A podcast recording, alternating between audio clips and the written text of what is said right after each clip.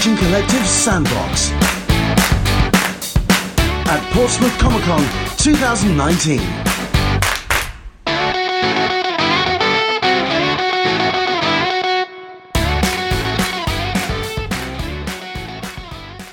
Right, welcome along to Portsmouth Comic Con Year 2. 2019. Hopefully you do get the chance to check out a number of the panel rooms this year, because we do have a whole slew of fantastic content that's been run throughout the course of the day. My name's Leonard Sultana. I run a website called The Convention Collective, which is basically about Comic-Cons, con culture, and all of the fandoms that we get to enjoy at these various events. In running the site, it has gotten me the chance to speak to some very cool and interesting people, one of which is sat to my right. Can you please welcome Mr. Russell Walks, everybody. Hi, you guys. Right, what we're talking about today is drawing Star Wars.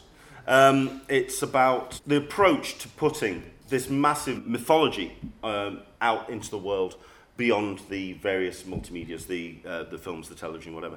Because we are in that space right now where we have so much rich content coming out of the mythology, and it takes great artists to kind of encapsulate that mythology on in art.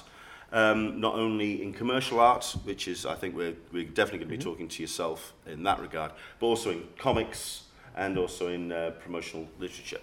I think we'll start really with your kind of your background with Star Wars, with anything. What was your kind of your first introduction to the world of George Lucas and the rest of it? So I've been an artist for really as long as I've been alive. When I was small, you guys can all hear me, right? Okay.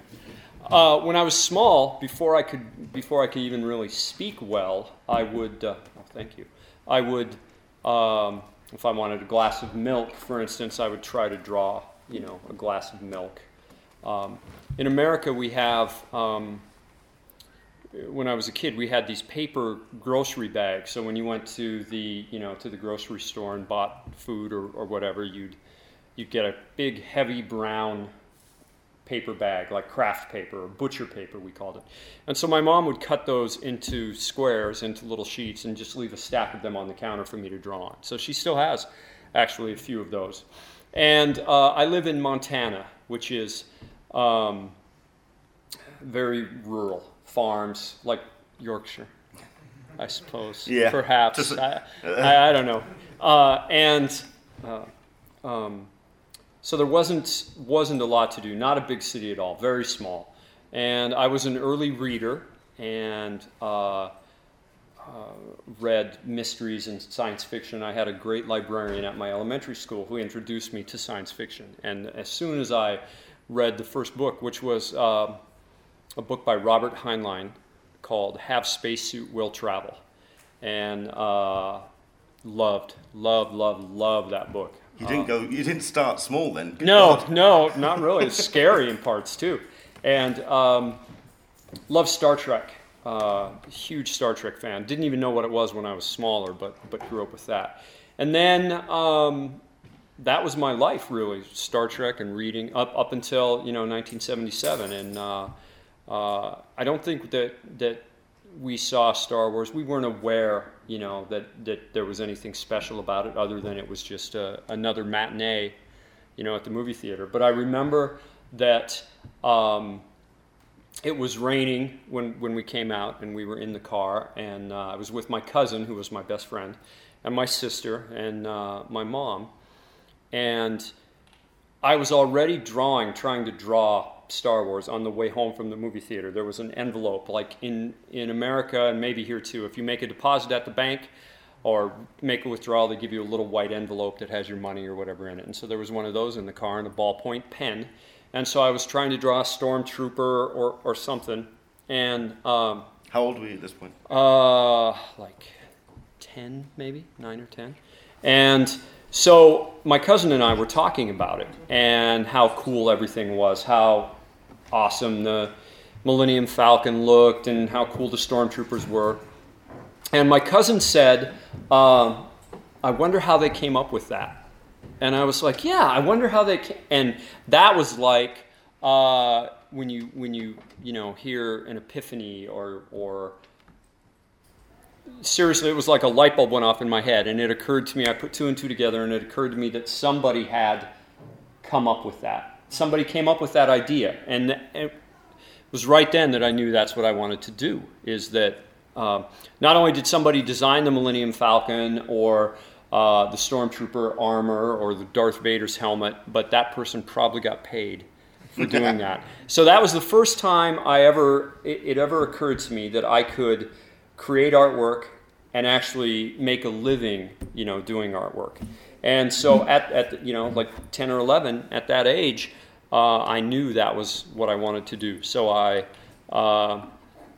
took every art class I could take and just pursued it from that point. And then we can talk about this as we go on if you want to. But as I got older, and I started to think more about Star Wars than how it was just really cool. How I sort of discovered the themes and the meaning behind Star Wars, and then that led me really more effectively to where I am now. And was Star Wars kind of like then the gateway into your career? I mean, that kind of like got you into? Well, it was. I don't want to monopolize. I guess I'm the only one here, right? You are. It's very difficult to monopolize when you are the solo guest on the panel. So, one of the things that about Star Wars that I think is amazing and is still important is that it's about more than laser battles and lightsabers. And as I got a little bit older, and not that I've ever been a really deep introspective philosophical person, but as I got a little bit older, I started to wonder about why or what it was in Star Wars that was so, because everybody likes Star Wars. I mean, it's like American football, housewives, little kids, older kids, everybody basically likes Star Wars. And so I started to think about what it was about Star Wars that was really cool and why it was so popular. And I saw an interview at some point with George Lucas and a guy named Joseph Campbell, who some of you have heard of. And Joseph Campbell was a philosopher, and I won't get too deep here, but just if you remember the name Joseph Campbell and Google him, it's really, really cool. But Joseph Campbell had this idea that there's really just one story. He noticed that all of the myths that we love, that we grow up with, are kind of the same from culture to culture. I mean, there's Inuit or Eskimo stories that are exactly the same as stories that the Aztecs tell or stories that they told in Africa. And so he started to research that, and he basically came up with the idea that there's really just this one story. And we tell it to ourselves over and over and over and over. And we change the characters a little bit, but it's the same story. And the story goes like this, and I'll do it super briefly. The idea is that there is a single person, probably in their teens or just out of their teens, and they're living a quiet life in their village or their town or their city or whatever, and something happens to them to shake up their existence, and that occurrence sets them on a journey, and it's a physical journey where they have to leave home, but it's also an emotional and psychological journey. And as they go on this journey, they have a couple of kind of goofy friends who go with them on this journey. And they have kind of like a guide or a spiritual guide or a teacher that helps them along the way. And Joseph Campbell gave some examples, and I didn't recognize any of the examples he gave. But as I started thinking about it, I started to come up with my own examples. And you guys will recognize all of them. Like Harry Potter, right? Living kind of a crappy life, which we say in America. Yeah. You say crappy? We say crappy here. Rubbish. A rubbish life in... this dad brought his son by to look at my artwork. This is off the subject. And he's looking, and he goes, and the dad goes, "What do you think of that, Reggie?" And the kid goes, rubbish. And then we just moved on. Harsh. So that's an honest young man. So there's Harry Potter, right? He's living kind of a unremarkable existence, you know, in the cupboard under the stairs, and he gets an invitation to Hogwarts. And he goes to Hogwarts and he meets Ron and Hermione, you know, his two kind of goofy, crazy friends. And he has a spiritual guide, Dumbledore. There's Frodo living in the Shire alone, gets the ring, goes on a journey with his two best friends, and he has Gandalf guiding him. There's Simba, right, who's living a quiet life in, you know, in, what do they call it, the plains or the Serengeti. And his dad dies. And Simba goes on a journey and meets a couple of goofy friends and has Rafiki as a guide. And it's just, you know, there's Luke with, you know, 3PO. I've even been looking at it because I'm a big Dune fan. Even Dune. You've got the tropes that are in exactly in there as well. Exactly. And so Joseph Campbell calls that the hero's journey. And for, I don't know, 5 or 6 years, that was enough for me. Just the idea that George Lucas consciously made this decision to follow this journey, you know, and have Luke follow this journey. And the great thing about the three movies in the original trilogy is that every single major character was on that journey with Luke. Han Solo became a different person and grew when he was on the journey. Leia became a different person while she was on the journey. Even and beyond that, you know, Darth Vader, the idea of redemption and all of that stuff really, really appealed to me. And I didn't take it any further than that until I got even a little bit older. And more than just being cool, Joseph Campbell says the reason that those stories are so important to us is because we see ourselves, you know, in there.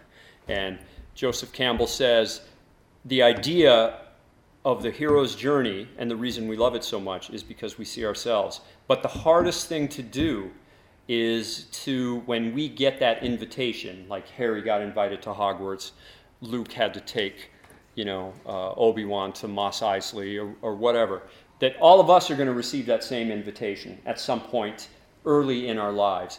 And the key to living a happy life is to go out on a limb and no matter how hard it is, do that. And so as I got older and I realized that, that's where I committed myself to the idea that if I wanted to be, that was my invitation, that art was my goal. Ah. Well, look who's here. Ladies and gentlemen, Tommy Lee Edwards, everyone. There you go. Making the grand entrance. So, okay, well... We saved the center chair for you. Absolutely, yes. Yeah, dive in. There you go. Okay. So once I learned that, and once I decided that I wanted to make that commitment, easing into the day. Then I sort of kind of followed that hero's journey. And that idea of doing that, of going out on a limb when you get that invitation, has sort of served me well my whole life. Like... Just to give you an example, it's not just art-based, right? Like, I love Jeopardy, love trivia, you know, all that reading and stuff. So I tried out for Jeopardy, and I got on Jeopardy. And am I in the right panel? Yeah. You are. It all comes back, buddy. It all comes back to Star Wars. That's what we're going to see. And so, you know, sitting in the makeup chair on Jeopardy, my knee is just shaking. The only time I've ever been that nervous is before my wedding. And there was like this makeup lady who was probably 110, you know, and had been, who knows how long she'd been doing it. And she said to me, "Why are you so nervous?" And I said, "Well, I'm going to go out there. You know, there's going to be 1 million people watching at some point. That's why I'm nervous." And she said, "Well, what could happen? What's the worst thing that could happen?" And I was like, "Well, I could miss all the answers. I could end up with no money, and I could take third place. It'd be humiliating." And she said, "Well, yeah, but is your mom still going to love you?" And I was like, "Yeah, my mom's still going to love me." And so I went, you know, out there, like Luke going back to Bespin. That's how I kind of picture it, you know. And I won. You know, I didn't win the next day, but that's not germane to the point of my story. And that's just that Star Wars, in addition to art. In addition to being an illustrator and a designer and all of that stuff, Star Wars has helped me realize that journey that I'm on can be successful if, like Luke, right? I try to take a risk. And I think that one of the great things about Star Wars right now is that I have three daughters, and we're seeing sort of this cultural shift. That painting right there is kind of remarks on that. The idea that the women in Star Wars have always been, I shouldn't say as important, but have always been nearly as important as the men in Star Wars. And now with the shift, especially as a father, seeing the idea that Rey is an important hero in the saga is really important to me as well, because I think it's great that they have a strong role model, and she does that. Okay, so yeah. Tommy, we were kind of talking about the introduction into Star Wars in terms of career. When it came to actually developing a career from into art and bringing Star Wars into that career, I mean, how did that develop for yourself?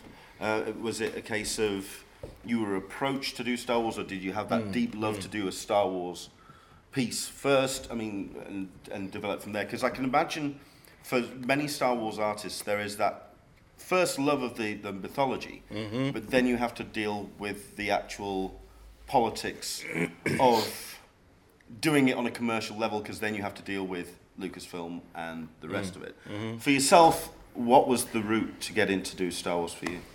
Well, like probably what Russell and most of us have always been fans since we were kids, so and that one of the things that always had me drawing anyway was Star Wars, and I always carried around the Empire Strikes Back sketchbook with all the Joe Johnston stuff and then the Jedi one with Neil Rota's Jamero stuff in there as well and everything, and all the Ralph McQuarrie stuff and then Ralph McQuarrie was one of the reasons I really wanted to go to where I went to college at Art Center in California. Is a college that he went to, and I was like, well, I'm gonna, him and Bob Peake went there, and all my favorites. Drew Struzan went there, yeah. So I was like, back when you could make a living doing illustration a little easier, but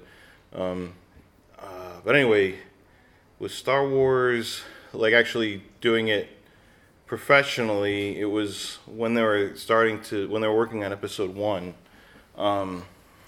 So this was 97 or something like that. And I was friends with Al Williamson, who had done a lot of the original comic book adaptations, and The Empire Strikes Back being one of the best of any movie adaptation.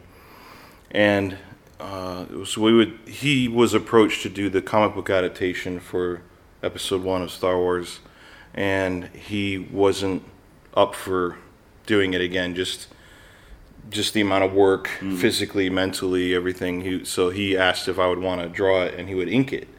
I said, that would be, well, of course.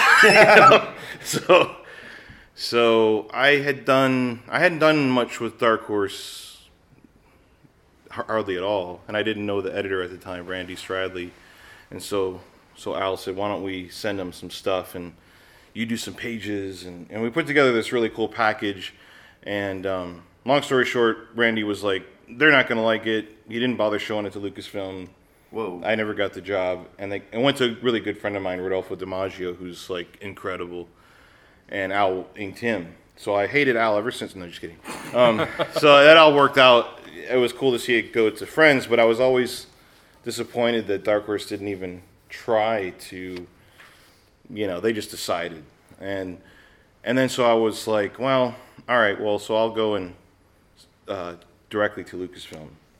And then I met, the kind of the right people and art department people at Lucasfilm, and they put me in touch with people to do book covers and book illustrations for Random House, and so I started getting a bunch of work, and then it was secretly to Dark Horse. I was like, screw you guys. So what Tommy Lee says, going directly to Lucasfilm, is exactly what I did too, and that I guess would be the biggest change in the Lucasfilm climate right now. Yeah. So I wanted to do a series of trading cards for Topps based on the hero's journey, like we were talking about.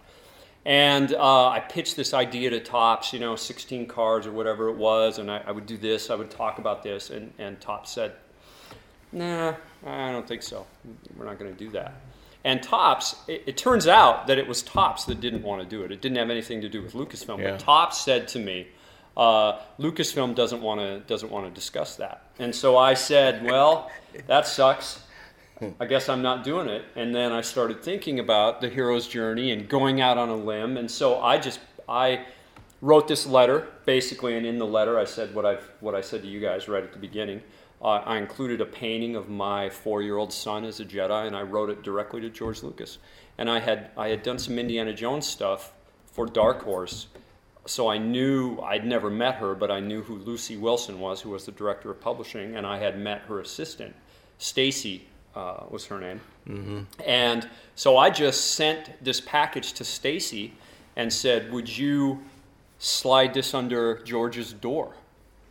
And she said, okay. And about a week went by, and I got a phone call, and they said, George took a look at your stuff. He thought your drawing was very well rendered, which if and I don't know George Lucas at all, but from talking to guys like Tommy, that's the highest praise you can receive from George Lucas is if something is well rendered, And he said, we're going to go ahead and let you do that card series. So then I called Topps and said, hey, guys. They changed their mind, and so Topps was stuck at that point. So I got to do the card series. Oh, and dear, what a shame!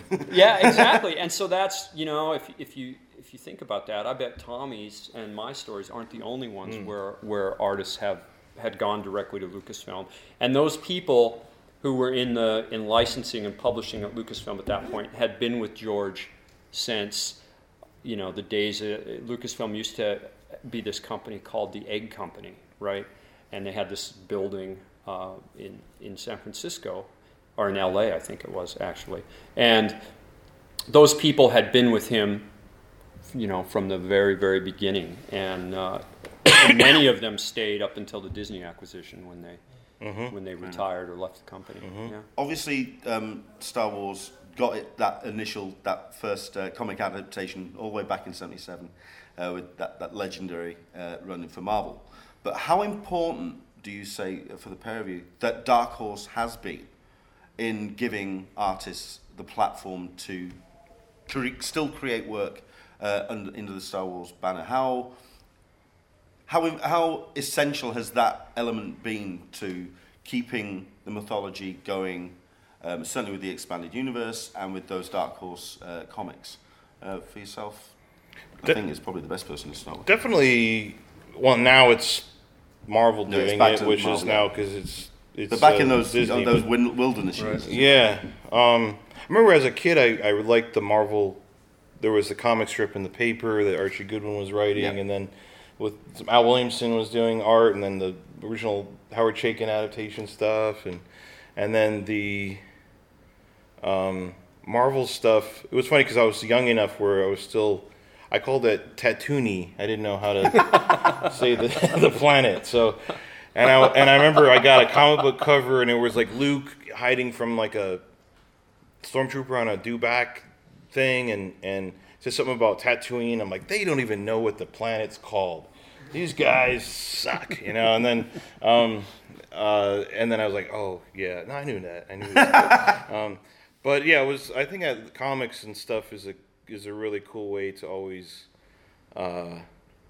keep the audience engaged and fuel, because then for a lot of us, and it fueled our own fan fiction and our own, Because it also introduced a whole bunch of design elements. Yeah. As well, which you do still see kind of referenced and continuing on even today with the latest incarnations. Yeah, and when you're young enough to still... And that Dark Horse artwork fueled that. Yeah, that's because the guys, the people that are in the story group at Lucasfilm right now, which are really driving the property for Disney, are all they all grew up with it. Our age, so came of age at that point in time. I'm so 29. So where Dave, Dave Dorman, the Dark Empire stuff, all of that was really in their sort of formative years. So some of that stuff is is coming back as well, along with a lot of the stuff that Ralph McQuarrie designed.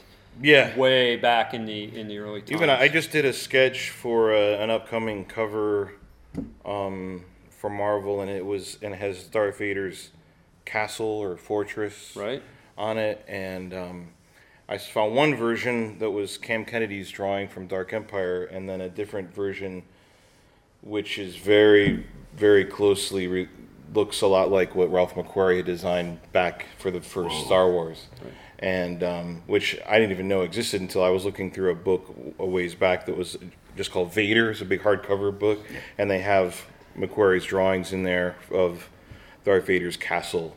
And oh man, it's so cool. And of course, but then it's like it's on. And then they show it in Rogue One, I think. Right. Mm-hmm. Yeah. So. And that's a huge testament to George, right? Because he saved. Everything. Yes. Yeah. So you can go back, and look at all of that stuff in the archives and see the whole, all the influences and everything, which is great. How free were the artists back in those days? I think they'd be more free then than they are now. Because I think definitely you have the story team. Yeah. You have that very much that guiding hand that say, okay, this is how things are going to look. This is how design is going to work. I'm guessing with Dark Horse it was a little bit more a case of, no, that's your playpen. As long as you're not going to, kill Luke. As long as you're not going to go off and do something stupid, then design becomes a real. I think it was in the 80s. It was more there when there was one. Even they did an adaptation of Heir to the Empire. Was that it? The Timothy Zahn book, and it was drawn by Olivier Vatine, and the designs and everything are so great, but still in keeping with Star Wars. So we saw new planets and new buildings, and new ships. But it all felt like Star Wars. That was always the important thing. That's going to be my next question. Was that it all felt like, it was from the same design sense. So it was. It wasn't until really Episode 1 that things shifted to, then you had the Naboo fighters and things were very different feeling. Before that, everyone that was Art Deco kind of. Yeah, and smooth, more organic shapes. Before it was. How did that affect what you were doing as artists at that point? I think it kind of shifted a little. It made it so that, actually there could be certain different kinds of things, but depending on what time period you were working on. So sometimes it seemed like if it was post A New Hope, you kind of, or in that era, like Rogue One, they kind of nailed it. They couldn't put in that Episode 1, 2, 3 sort of, but even 2 and 3 started to shift more, number 3 especially was, their ships and everything were more designed based on a lot of like World War II aircraft, surface detail, and everything was worn and battle worn and stuff like that, not so polished, And then, but yeah, definitely the stuff. I think probably like when Cam Kennedy designed Vader's castle back then, they were like, yeah, cool, that looks great, and or today would have to go through the committee. Yeah, absolutely. Yeah. Yep. When it comes to the design, obviously we have all these touchstones. Like I say, we were talking about the original sketches, the original Ralph McQuarrie artwork, and I'm always remembering the quotes from not only J.J. Abrams. J.J. said it, but also a number of the other directors, that they didn't start with the script. They started with the design. They started with the artist coming in with stuff, and he. Both JJ and some of the other directors, certainly for the original trilogy, they turned around and said, we know what we don't want. We know what we'll take it all in." And even George has said, "No, I will rubber stamp what I feel is Star Wars." As artists who are rendering Star Wars on a regular basis, then do you have an idea of a sense of what is and isn't Star Wars? Do you know what I mean? You put something to paper, you go, Tommy might be able to speak to that more than me, because generally what I do is stuff that's already been designed. So I'm interpreting work that artists and designers, and most of what I do is stuff that's already been photographed too. So I have to stick really close to that.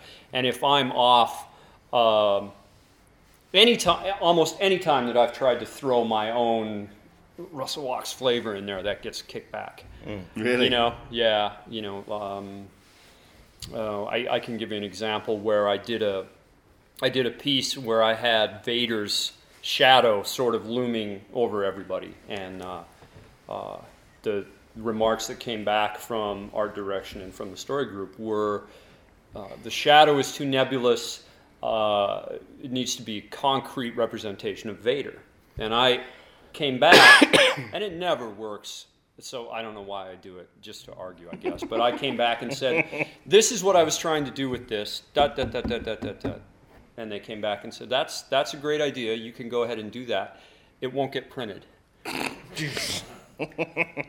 So you know. Did you just get patted on the head? I did, yeah. And so I think they are very, very conscious of this overarching world that they have, and they want everything to be consistent, and that is 100%, I think, the Disney influence. And I'm not saying that it is a bad thing at all, but everything needs to be uniform and look like it is coming out of the same spot, unless it's an art book or you're specifically tasked with, you know, a reimagining or something like that. And I don't very often get in a situation where I'm doing a job like that. Yeah, I actually got so sick of it that I stopped doing Star Wars for a while. Really? Yeah, I was doing all these like essential guidebooks and stuff for Del Rey and Random House, and there was a guy who started working there at Lucas that was particularly picky with stuff that I was having such a hard time with. Well, this droid over here in the background can't have that kind of thing on it or whatever. And I'm like, really? Whoa. And I was like, all right, I'm out. Just because I respect what you guys want to do, that's cool, but I can't do it. Was this before or after Tales of the Old Jedi? This was this is before Disney. Wow. Okay. Yeah, this was this was before Disney even. Not too long before they bought them, but yeah, I just kind of, if you're not like super in that mindset where like, okay, so like right now, so I just recently started doing stuff again where I was like emotionally ready, and you know, okay, because you're doing you have done the covers, by the way, which are very gorgeous for Galaxy's Edge. Yeah. If you've not seen these yet, I don't think they're out yet, but yeah, I saw one of them was. There's a couple that's wandering by on the. Oh, I hate that cover. I hate that painting. Okay, we'll get rid of that. That was a kid's book for like Random House. That one I'm proud of. I just did that one. Let's see if we can get that one I just did for the new series called TIE Fighter. I couldn't guess that title, but that one is fun because it's classic Star Wars. So like that one, the editor had the concept of I really wanted to do a. He wanted to do a piece where it was, a crashed TIE fighter. So this is my Star Wars stuff. So for so long I was doing all the. If I did, I just worked on a video game for Star Wars where I was storyboarding this whole cinematic scene for the game. I was like, cool, and I get the script and everything, and it's Clone Wars and the droids and the Dooku, and I'm like, yeah, again, you know. Now I got to draw Mace Windu again, and I'm like, you know, that stuff's really cool, but for me as a kid, you know, of that era, I was like, God, please let me just do a B-wing fighter, and you know. So now I'm getting to do some of those things, and do you enjoy which I was going to ask, which is the best aspect or your preferred aspect of drawing Star Wars? Is it the characters or is it the overarching world? For me, it's 100%. It sounds like the hardware's a big draw for you. It is, but it isn't. Like I just did one that hasn't been released yet that's just TIE Fighters and Star Destroyers and the Death Star blowing up, and it's like nuts. And there's not one figure in it of a person, and that's my least favorite one. I think I need, like, so on that one, the thing that the subject to me is the pilot at the bottom right. But he's like, oh crap, you know. And you guys can see from a critical standpoint, everything points to that pilot, right? I mean, if you look at the background, it's almost an arrow pointing straight down. If you follow the line of the TIE fighter wing, I mean, one of the things that Tommy's doing there, and sometimes we do that without even being conscious that we're doing that, right? But look at how everything is, and the lit area is where the pilot is. Even Tommy's signature is right there, so you can see what the focus. You know what's weird is I signed it digitally. That's a paint. That's done with watercolors, ink, and gouache and stuff. And then I signed it digitally because I I hate having to then I feel like I'm wrecking it. I do too. That's funny. Too, exactly. I'm like, I just messed it up with my stupid name on there. I do want to get into the actual technical aspects of how you do your work in a second. We keep jumping ahead. I know. I'm trying to get as much as I can in as well. But you know the we were talking about the Galaxy's Edge thing. Yeah. I think the one of them is on there.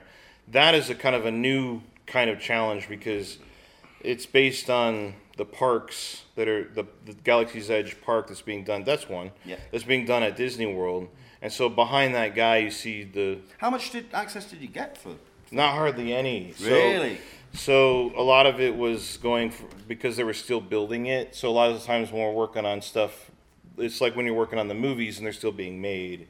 So stuff hasn't been quite built yet, you know, and so you go from concept art and it's kind of going in with a real mist kind of. Yeah, so a lot of it is actually, this is one before I had to revise some things. There's like a little, looks like kind of like a spire on one of the buildings, kind of between the guy and the tree. And they said, is that you can't have a spire on that building. I'm like, okay, I don't know. And then, so some of those things... We're not having bugs at our theme park. And then one of them, there's another kind of spire, and they said, is that a spire or is that a antenna? Let's see if I can... And I said, well, Which one do I not have to... Yeah! Duh! I'm like, I don't know, which one's okay? They said, and you can have an antenna. I'm like, yeah, it's an antenna. So there is an antenna still, but I had to get rid of the spire. Yeah, that's another one where it's... and sometimes they'll be like, oh, we don't want to show... There's like a ship parked there above Greedo's head. And they said, we don't want to show that ship yet. So I had to go in and take that out. Wow. Which luckily, a lot of those revisions I can do digitally. But it's just even painting the, Imperial, whatever that thing is called. I just lost my... No, so don't worry about it. I did an interview with John Cassaday, who was the artist on the Marvel run of Star Wars a couple of years back when Marvel acquired, the whole deal happened.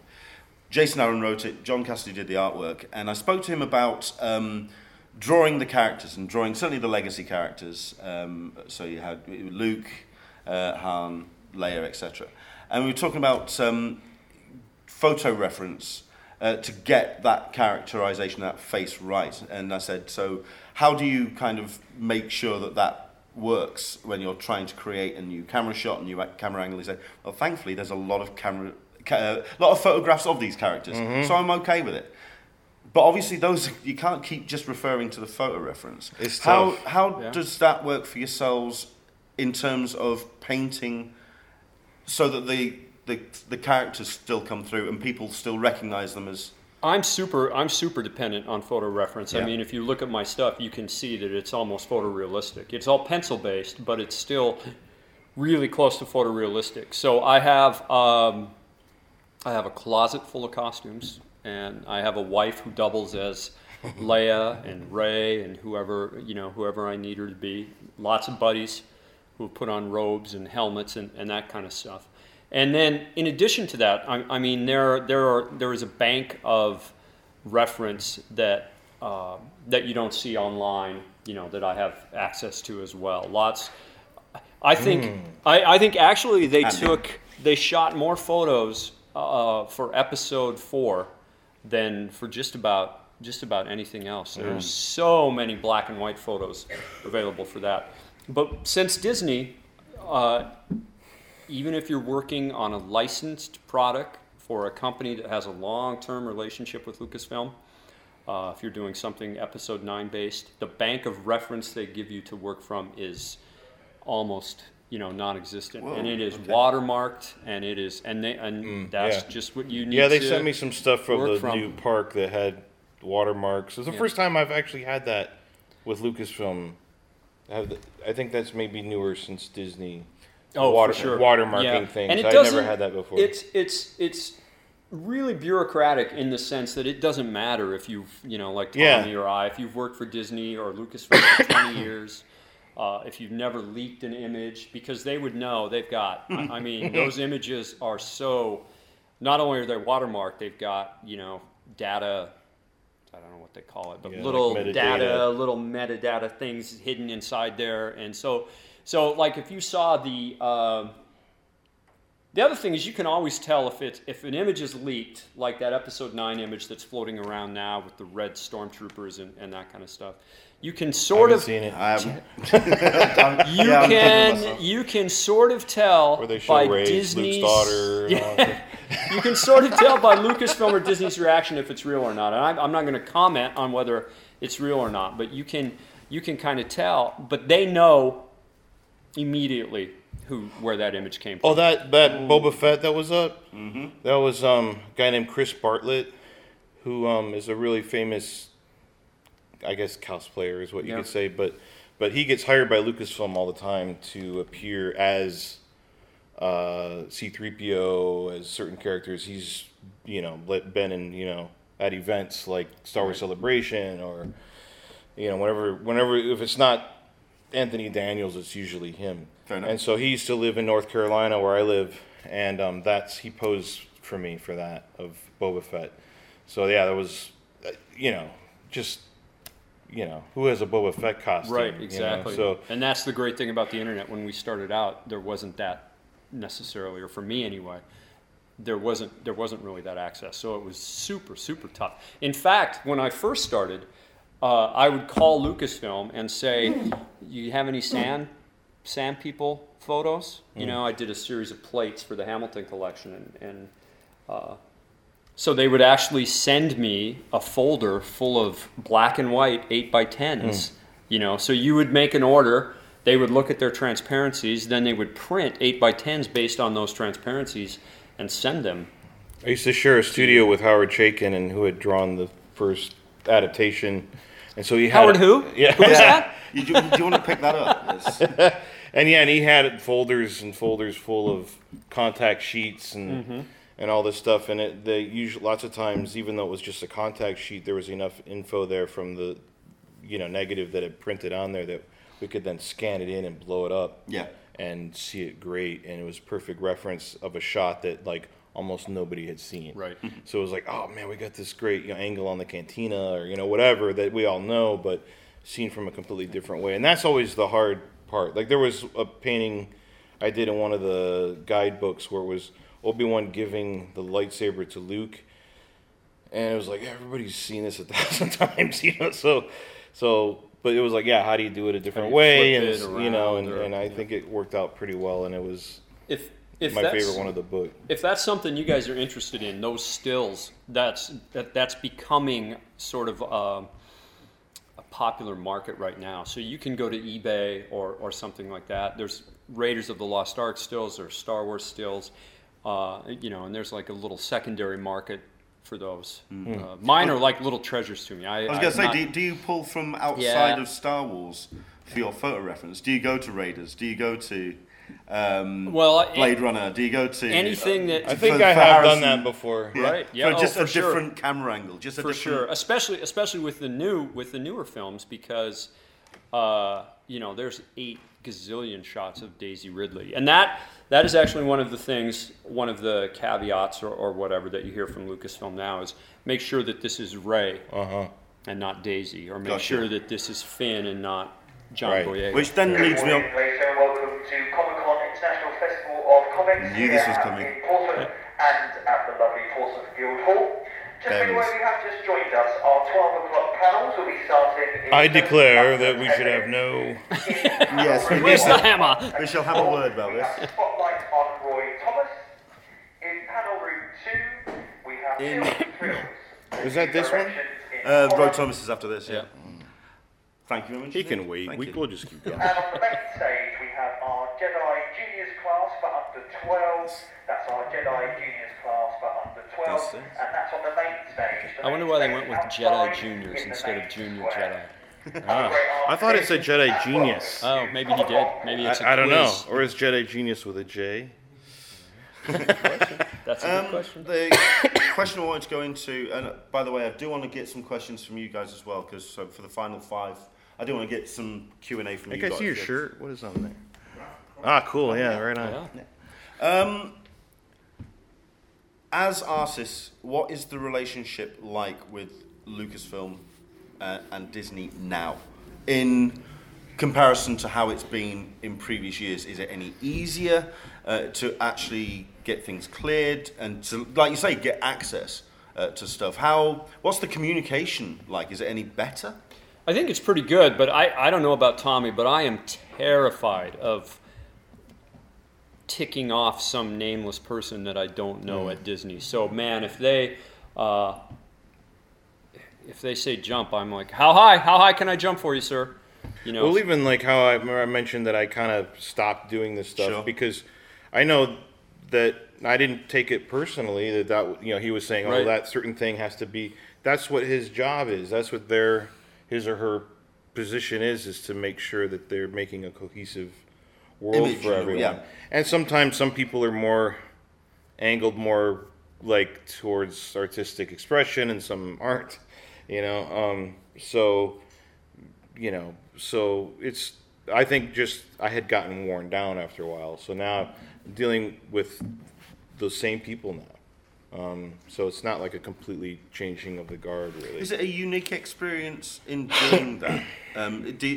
Because I can imagine there's artists, there's comic artists, there's you know what's nice, and then there's Star Wars artists that have to jump through all these hoops. But usually you don't have to deal with a huge committee of people. Right. It's usually like, even if you're working with an editor at Random House or Marvel or Dark Horse or whatever, they are dealing with the people at Lucasfilm, and usually.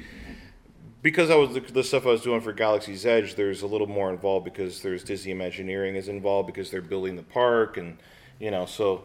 But with other movies I've done licensing stuff for, it's been a complete nightmare because, like the first Harry Potter movie, when I was doing concept stuff for the first movie, it was pretty easy because it was just kind of doing whatever. As soon as I started doing stuff that was going to have to be released to the public and used for marketing and whatnot, then it was like 15 people at Warner Brothers, then I would go to the actors, then I would go to J.K. Rowling, you know, it was like a nightmare. You know, that's so compared to that, well, Star Wars I think the reason why I asked is because that's when you stop becoming an artist and you end up being an administrator. Yeah. I did a bunch of stuff. Game of Thrones is a great example of that, right? Are they like all of the actors and actresses in Game of Thrones retain the rights to their own likenesses. Yeah. So Star Trek is like that too. Where you know, I mean, you. Shatner's people they're going to tell you, you know, I mean, the best is when I was doing a bunch of stuff for Men in Black 2, and there's a pug with a suit, and I did a bunch of paintings of this pug, and I was on set taking photos of him for my own reference, so sometimes if I knew the people well enough, I could just go there, and I would do paintings of this dog, and then the dog's agent called me and said, there's too much purple in his muzzle. He doesn't have any purple on his face, you know. So I was like, it's just brown fur. So, but the way I had lit it, there was some purple coloring. And like, you know, on that painting stuff right now, that, you know, there's no purple on Hammerhead or whatever his name is. You know, so I'm like, you know, so pleasing the dog's agent was one of the. That's a phrase I didn't expect to hear. Anyone else? Any questions? I think we've got time for some questions. By all means, hands up and let's go. It's literally, Russell, you're talking about working from photo reference. Obviously, there's a big push at the moment through Lucasfilm animation. We've seen sort of Rebels and Humble's coming back. No photo reference first. Is that something you'd be interested in? Well, they want you. Well, the interesting thing is, if they hired me to do Rebels work, they would want the people in Rebels to look like my style. So I would have to somehow. A good example of that is if you saw Jason Palmer's mural at Celebration in Chicago. You know, he did an 80-foot mural. You know, from the beginning. I got offered that and turned it down. Did you? Yeah. Okay. I didn't get offered it. I got asked to submit, so I sent Doug Chang some samples. I told Doug that it was too much work for one person. Didn't hear back. Yeah, Mark Rapp. We should all have been working on it. Yeah. But anyway, and then he comes along and does it. Yeah. If you look at Jason's piece, you can see that like the Rebels characters and the Clone Wars characters are all done realistically. And to get back to what Tommy and I were talking about before, he used cosplayers. Thrawn is actually, if you this bugs Jason like nobody's business, but if you look at Thrawn, it's Pierce Brosnan. And so I spent an hour looking through Google photo reference. There it is. There's the picture. But the internet went nuts because I thought, what a great... Yeah, they thought it was a hint, and it was just Jason working late at night looking... Oh, shoot. I don't know how he did it. I guess... Yeah. What is the turnaround mostly for... It's horrible now. Horrible. Yeah. Like... Yeah, that one was crazy quick, and that's why I told Doug that they should have a different... person do each team. I think they had talked about that originally too, you know, because Mark Ratz and but it's completely ridiculous now. You have to work digitally. I don't like to work digitally. That was going to be my last question about. There's no you have no other option. They will give you a job and say we need this. You know, they'll talk to you on Monday and say we need comps on Wednesday, finished artwork on Friday, and there's 8,000. 19, 22, 23-year-old kids out there who will do that or try to do that, you know, and so you just have to suck it up. I'm doing a project, an Episode 9 project for a large non-Lucasfilm company with a tie-in, and it's just and they're actually in the UK, and the deadlines are just. What are you doing here? What the hell are you doing? I don't know. I worked on Easter Sunday, so I could do this, you know. And it's and to get back to what you were saying about the approvals, this product. Okay, so there's Lucasfilm and this company hired a design firm to hire a design firm to put together. So it's me, 3 art directors ahead of me, another art director at another company, and then the company. And then Lucasfilm.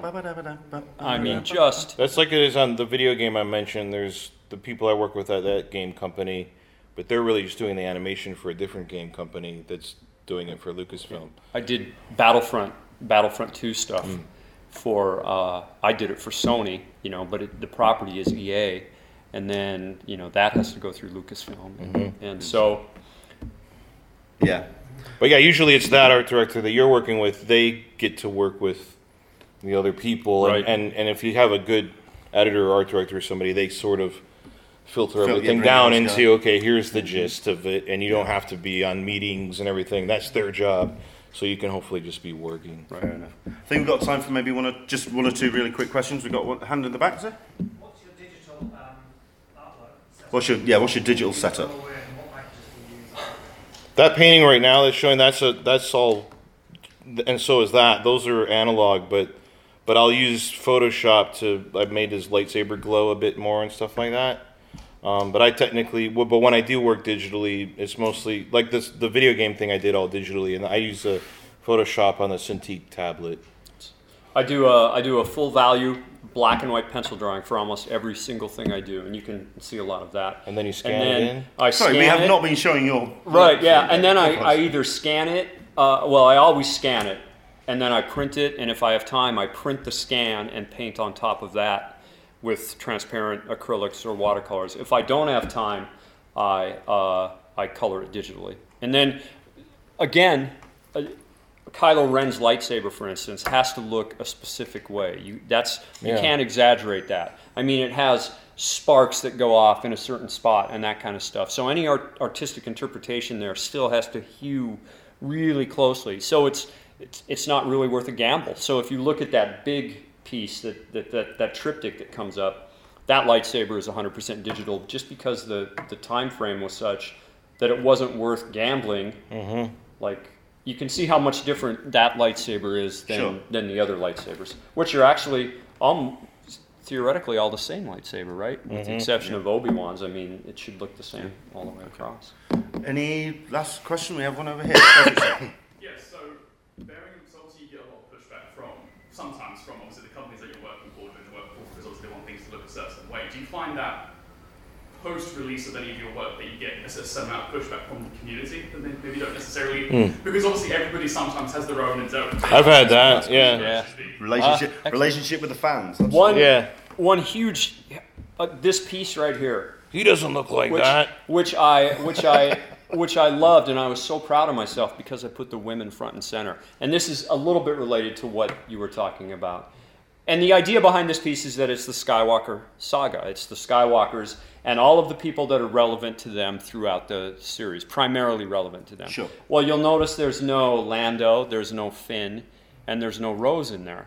That's not because I don't like, you know, blacks or Asians, right? It's because that they're not in the picture. So they didn't apply to this part of the saga.